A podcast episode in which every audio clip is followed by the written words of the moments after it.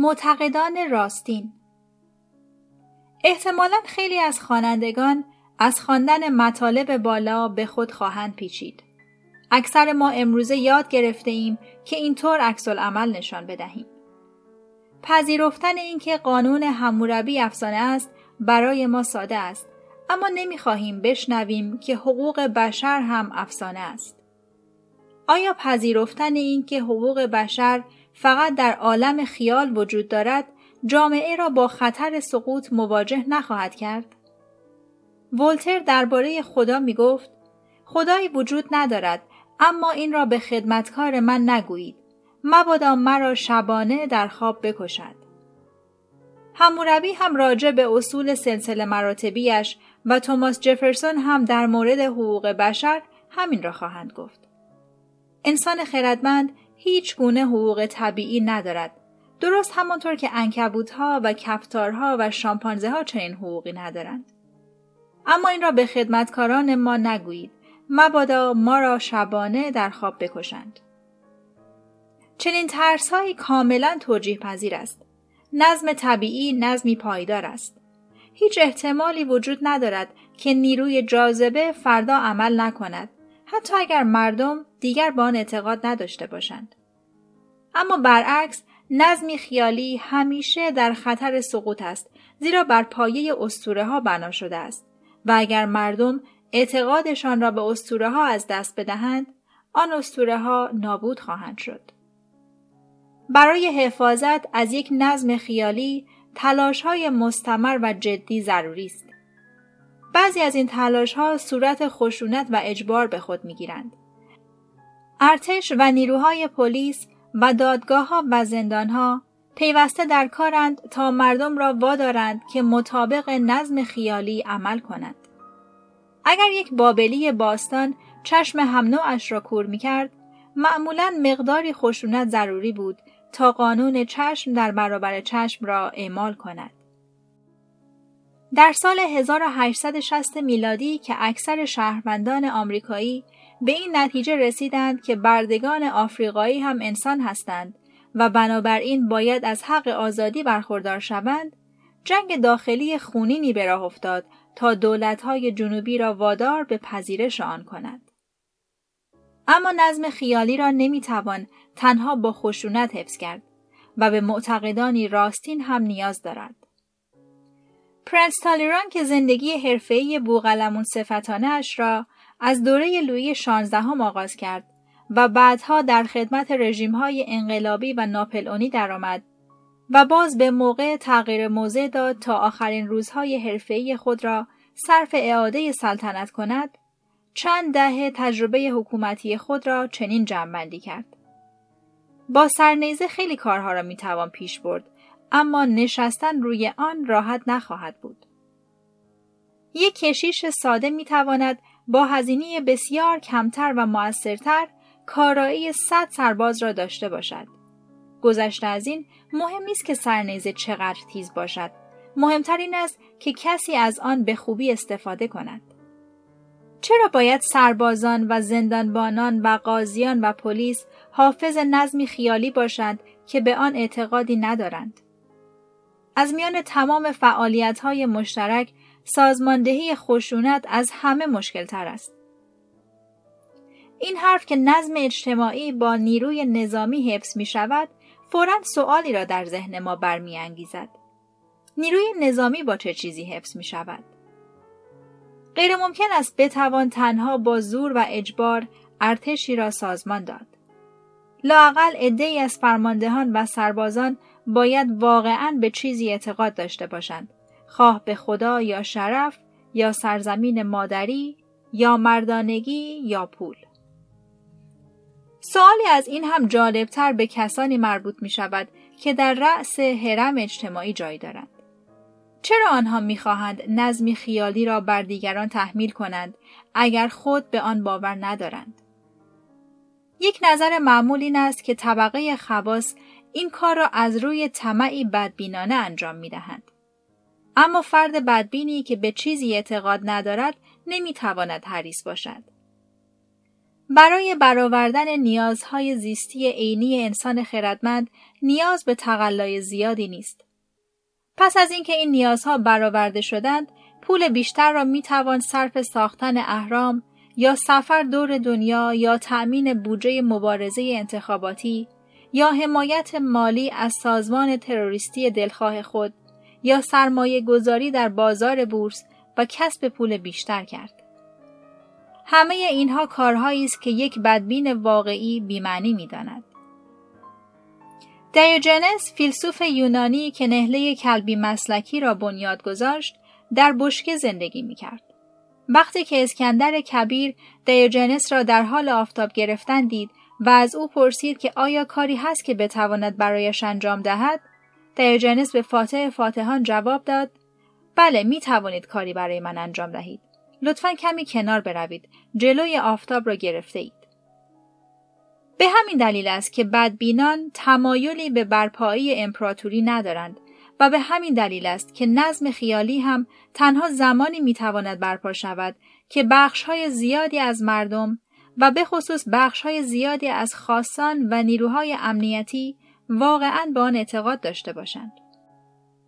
اگر اکثر اسقفها و کشیشها اعتقادشان را به عیسی مسیح از دست می‌دادند، مسیحیت دو هزار سال دوام پیدا نمی کرد.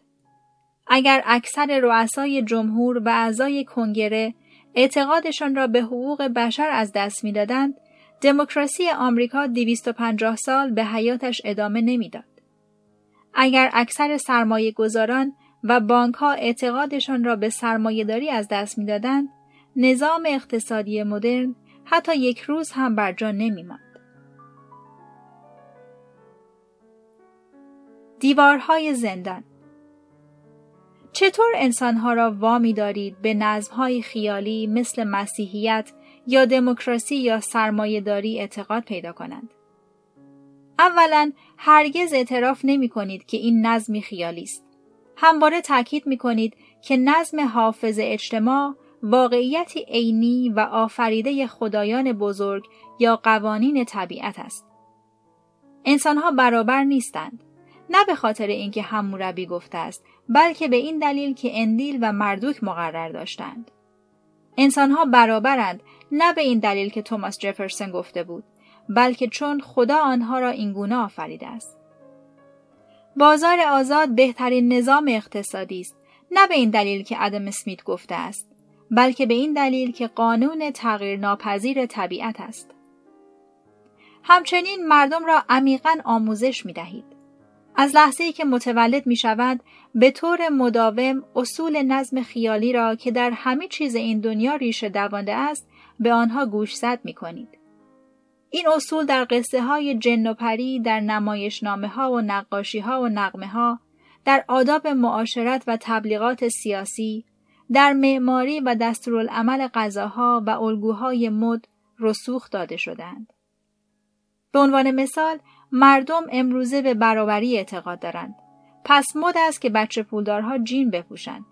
یعنی لباسی که در اصل جامعه طبقه کارگر بود. در قرون وسطا مردم به تمایز طبقاتی اعتقاد داشتند و هیچ جوانک اشرافزاده ای روپوش کشاورزان را به تن نمی کرد. در آن زمان آقا و خانم خطاب شدن امتیازی مخصوص اشراف بود و اغلب بهایش را با خون می پرداختند. امروزه صرف نظر از اینکه مخاطب چه کسی باشد، مکاتبه معدبانه با آقا یا خانم عزیز شروع می شود. علوم انسانی و علوم اجتماعی بیشترین انرژی خود را به کار می‌برند تا به دقت توضیح دهند که چطور نظم خیالی در تار و پود زندگی انسانها تنیده شده است.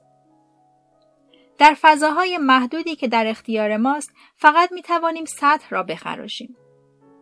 سه عامل عمده مردم را از پی بردن به این حقیقت باز می دارند که نظمی که زندگیشان را سازماندهی می کند تنها در تخیلشان است. یک نظم خیالی در کنه دنیای مادی جایگیر شده است.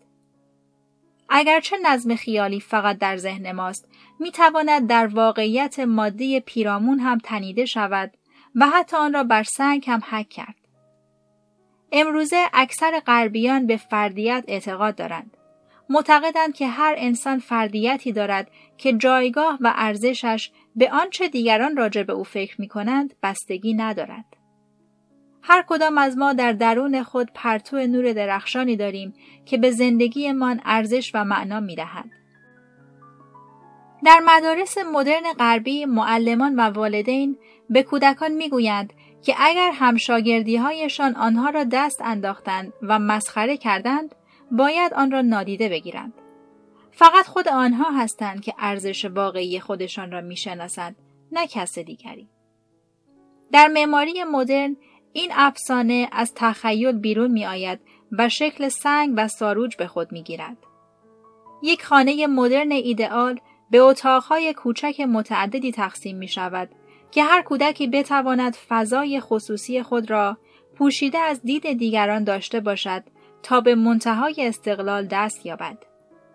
این اتاق خصوصی تقریبا همیشه یک در دارد و در بسیاری از خانواده ها روالی پذیرفته شده است که کودک این در را ببندد و شاید قفل کند.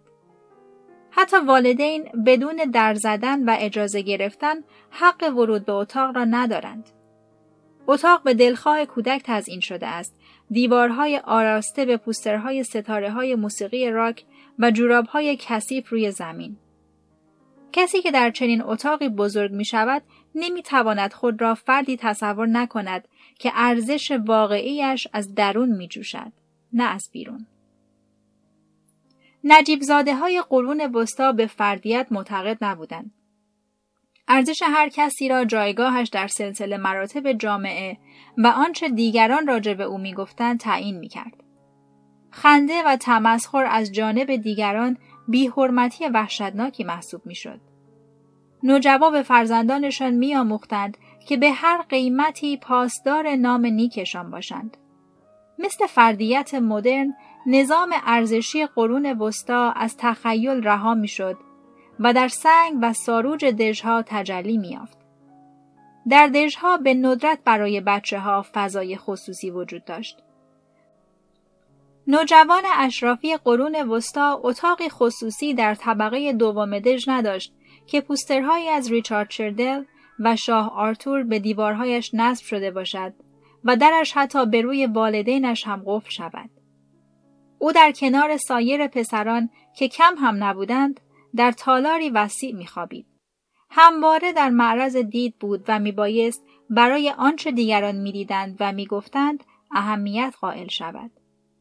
کسی که در چنین شرایطی پرورش میافت طبعا به این نتیجه می رسید که ارزش واقعی انسان را جایگاهش در سلسله مراتب اجتماعی و نظر دیگران درباره او تعیین می کند. دو نظم خیالی امیال و خواسته های ما را شکل می دهد. اکثر مردم نمی‌خواهند بپذیرند که نظم حاکم بر زندگیشان خیالی است. اما در حقیقت هر کسی در یک نظم خیالی از قبل موجود متولد می شود و خواسته هایش از زمان تولد بر اساس اسطوره های حاکم شکل می گیرد.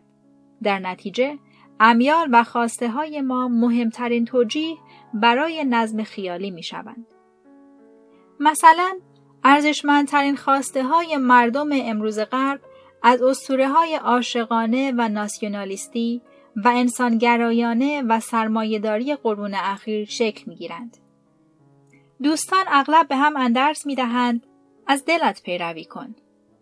اما دل آدمی جاسوس خائنی است که معمولا دستورالعملهایش را از اسطوره های جاری حاکم دریافت می کند و اندرز از دلت پیروی کن حاصل ترکیبی از اسطوره های عشقی قرن نوزدهم و اسطوره های مصرفگرایانه قرن بیستم است که در ذهن ما جایگیر شده اند. به عنوان مثال شرکت کوکاکولا نوشابه های رژیمیش را با این شعار به بازارهای جهانی عرضه کرده است. کاری را بکن که احساس خوبی به تو می دهد. نوشابه رژیمی حتی آنچه را مردم شخصی ترین امیال خود میپندارند معمولا نظم خیالی تعیین می کند. اجازه بدهید به عنوان مثال از تمایل عمومی برای مسافرت به خارج از کشور صحبت کنیم. در این مورد هیچ چیز طبیعی یا بدیهی وجود ندارد. یک شامپانزه نر آلفا هرگز به فکرش خطور نمی کند که از قدرتش استفاده کند و به مسافرتی در قلمرو شامپانزه های مجاور برود. نخبگان مصر باستان از ثروتشان برای ساختن اهرام و مومیایی کردن جسدشان استفاده می کردند. ولی هیچ کدامشان به ذهنشان نمی رسید که برای خرید به بابل بروند یا برای اسکیبازی سفری تفریحی به فینیقیه را تدارک ببینند. مردم امروز بخش زیادی از پول خود را صرف سفرهای تفریحی به خارج از کشور می کنند. زیرا معتقدان راستین اسطوره های رمانتیک مصرفگرایی هستند. رومانتیسیسم می‌گوید برای اینکه بتوانیم حداکثر قابلیت های انسانی خود را به گیریم باید تا آنجا که می‌توانیم تجربیات گوناگونی کسب کنیم باید وجود خود را به روی طیف گسترده ای از عواطف بگشاییم باید روابط گوناگون را بیازماییم. باید دستور غذاهای مختلف را امتحان کنیم. باید بیاموزیم که از انواع مختلف موسیقی لذت ببریم. یکی از بهترین راهها برای رسیدن به تمام اینها گسستن از عادات روزمره، پشت سر گذاشتن محیطهای آشنا و سفر به سرزمینهای دوردست است که در آنها امکان تجربه فرهنگها و بوها و مزه ها و هنجارهای مردمان دیگر وجود دارد. ما به کرات اسطوره های رومانتیکی می شویم در این باره که چطور یک تجربه جدید چشمان من را باز کرد و زندگیم را تغییر داد. مصرفگرایی می‌گوید برای رسیدن به شادکامی باید تا آنجا که می توانیم کالاها و خدمات گوناگون را مصرف کنیم. اگر احساس می کنیم چیزی کم است یا آنطور که می خواهیم نیست، احتمالا باید کالایی بخریم یا از خدماتی خاص استفاده کنیم. هر آگهی تبلیغاتی تلویزیونی افسانه کوچک دیگری است درباره رابطه زندگی بهتر با استفاده از این یا آن کالا و خدمات. رومانتیسیسم به عنوان مشوق تنوع به طور کامل با مصرفگرایی جفت و جور است. ثمره آمیزش این دو با هم یک بازار تجربیات نامحدود است که بر مبنای آن صنعت گردشگری مدرن به وجود آمده است. صنعت گردشگری بلیت هواپیما و اتاق هتل نمی فروشد بلکه تجربه می فروشد. نه پاریس شهر است و نه هند کشور. اینها هر دو تجربه هایی هستند که به کارگیریشان بناس افقهای ما را گسترده تر کند و قابلیت های انسانی بالقوه من را به فعل درآورد و ما را شادکامتر سازد. در نتیجه وقتی رابطه یک میلیونر و همسرش شکراب می شود، او همسرش را به سفری پرهزینه به پاریس می برد. این سفر نه نتیجه میل و خواسته مستقل بلکه نتیجه باوری سفت و سخت به اسطوره های رمانتیک مصرفگرایی است. یک مرد متمول در مصر باستان هرگز به خواب هم نمی‌دید که برای حل بحران رابطه با همسرش او را به سفری تعطیلاتی به بابل ببرد.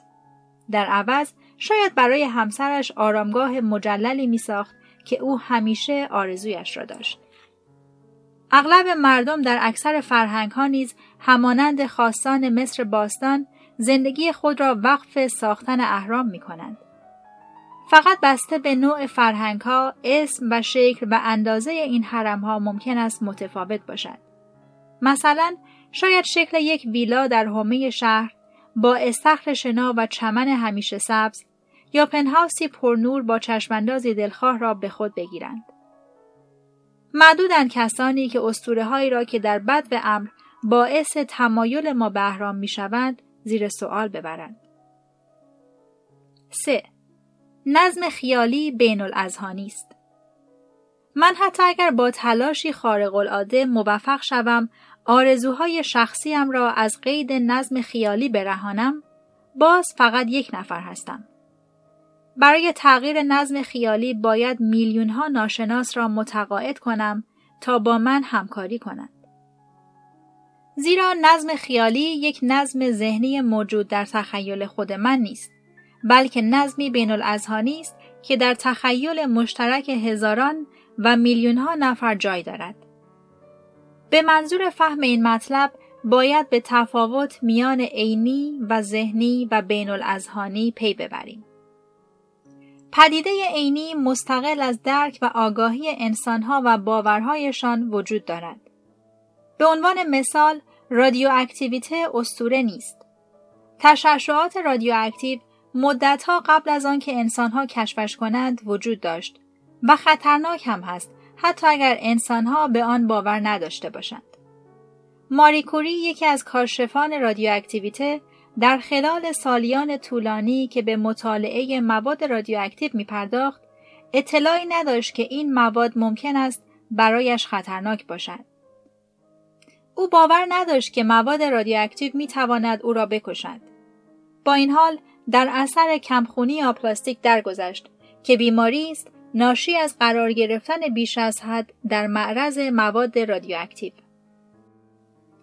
پدیده ذهنی چیزی است که وجودش وابسته به آگاهی و باورهای هر فرد است. این پدیده وقتی می‌تواند تغییر کند یا از بین برود که باورهای فرد دگرگون شود. بسیاری از کودکان به وجود دوستی خیالی باور دارند که دیگران نمی‌توانند او را ببینند یا صدایش را بشنوند. این دوست خیالی فقط در آگاهی ذهنی کودک وجود دارد و وقتی که کودک بزرگ می شود و از این باور دست بر می دارد، دوست خیالی هم ناپدید می شود. پدیده بین الازهانی چیزی است که در شبکه ارتباطی وجود دارد که آگاهی ذهنی بسیاری از افراد را به هم پیوند می دهد.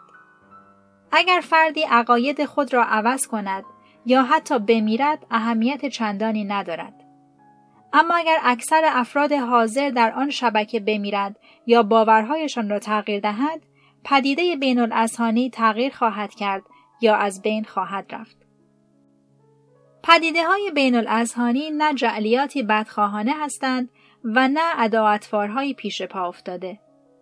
به صورتهایی غیر از پدیده های فیزیکی مثل رادیواکتیویته وجود دارند اما تأثیرشان بر جهان می تواند عظیم باشد.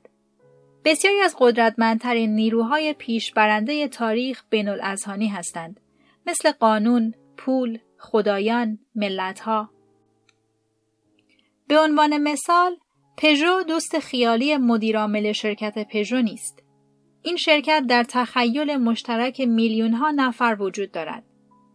مدیرعامل به وجود این شرکت باور دارد زیرا هیئت مدیره نیز به آن باور دارد. همانطور که وکلای شرکت، منشیها، تحویلداران بانک، کارگزاران بازار بوس و نمایندگان فروش از فرانسه تا استرالیا همه به وجود آن باور دارند. اگر مدیرعامل به تنهایی ناگهان اعتقاد خود را به وجود شرکت از دست بدهد او را به سرعت به نزدیکترین آسایشگاه روانی می‌برند و شخص دیگری را به جای او می نشانند. به همین شکل دلار و حقوق بشر و ایالات متحده آمریکا در تخیل مشترک میلیاردها نفر وجود دارد و فرد واحدی نمی‌تواند وجود آنها را تهدید کند. اگر من به تنهایی از اعتقاد خود به دلار یا حقوق بشر یا ایالات متحده آمریکا دست بکشم اهمیت چندانی نخواهد داشت. این نظمهای خیالی بین هستند. بنابراین اگر بخواهیم آنها را عوض کنیم ناگزیریم که همزمان آگاهی میلیاردها نفر را تغییر دهیم که طبعا کار ساده ای نخواهد بود. تغییری به این بزرگی فقط می تواند به کمک سازمان های پیچیده مثل حزب سیاسی یا جنبش ایدئولوژیک یا فرقه دینی عملی شود. اما برای برقراری چنین سازمان های پیچیده باید تعداد زیادی از افراد غریبه با یکدیگر را متقاعد کنیم تا با هم همکاری کنند. و این فقط زمانی اتفاق میافتد که این افراد غریبه به اسطوره های مشترکی اعتقاد داشته باشند. در نتیجه برای تغییر نظم خیالی موجود باید قبل از هر چیز به نظم خیالی جایگزین اعتقاد داشته باشیم.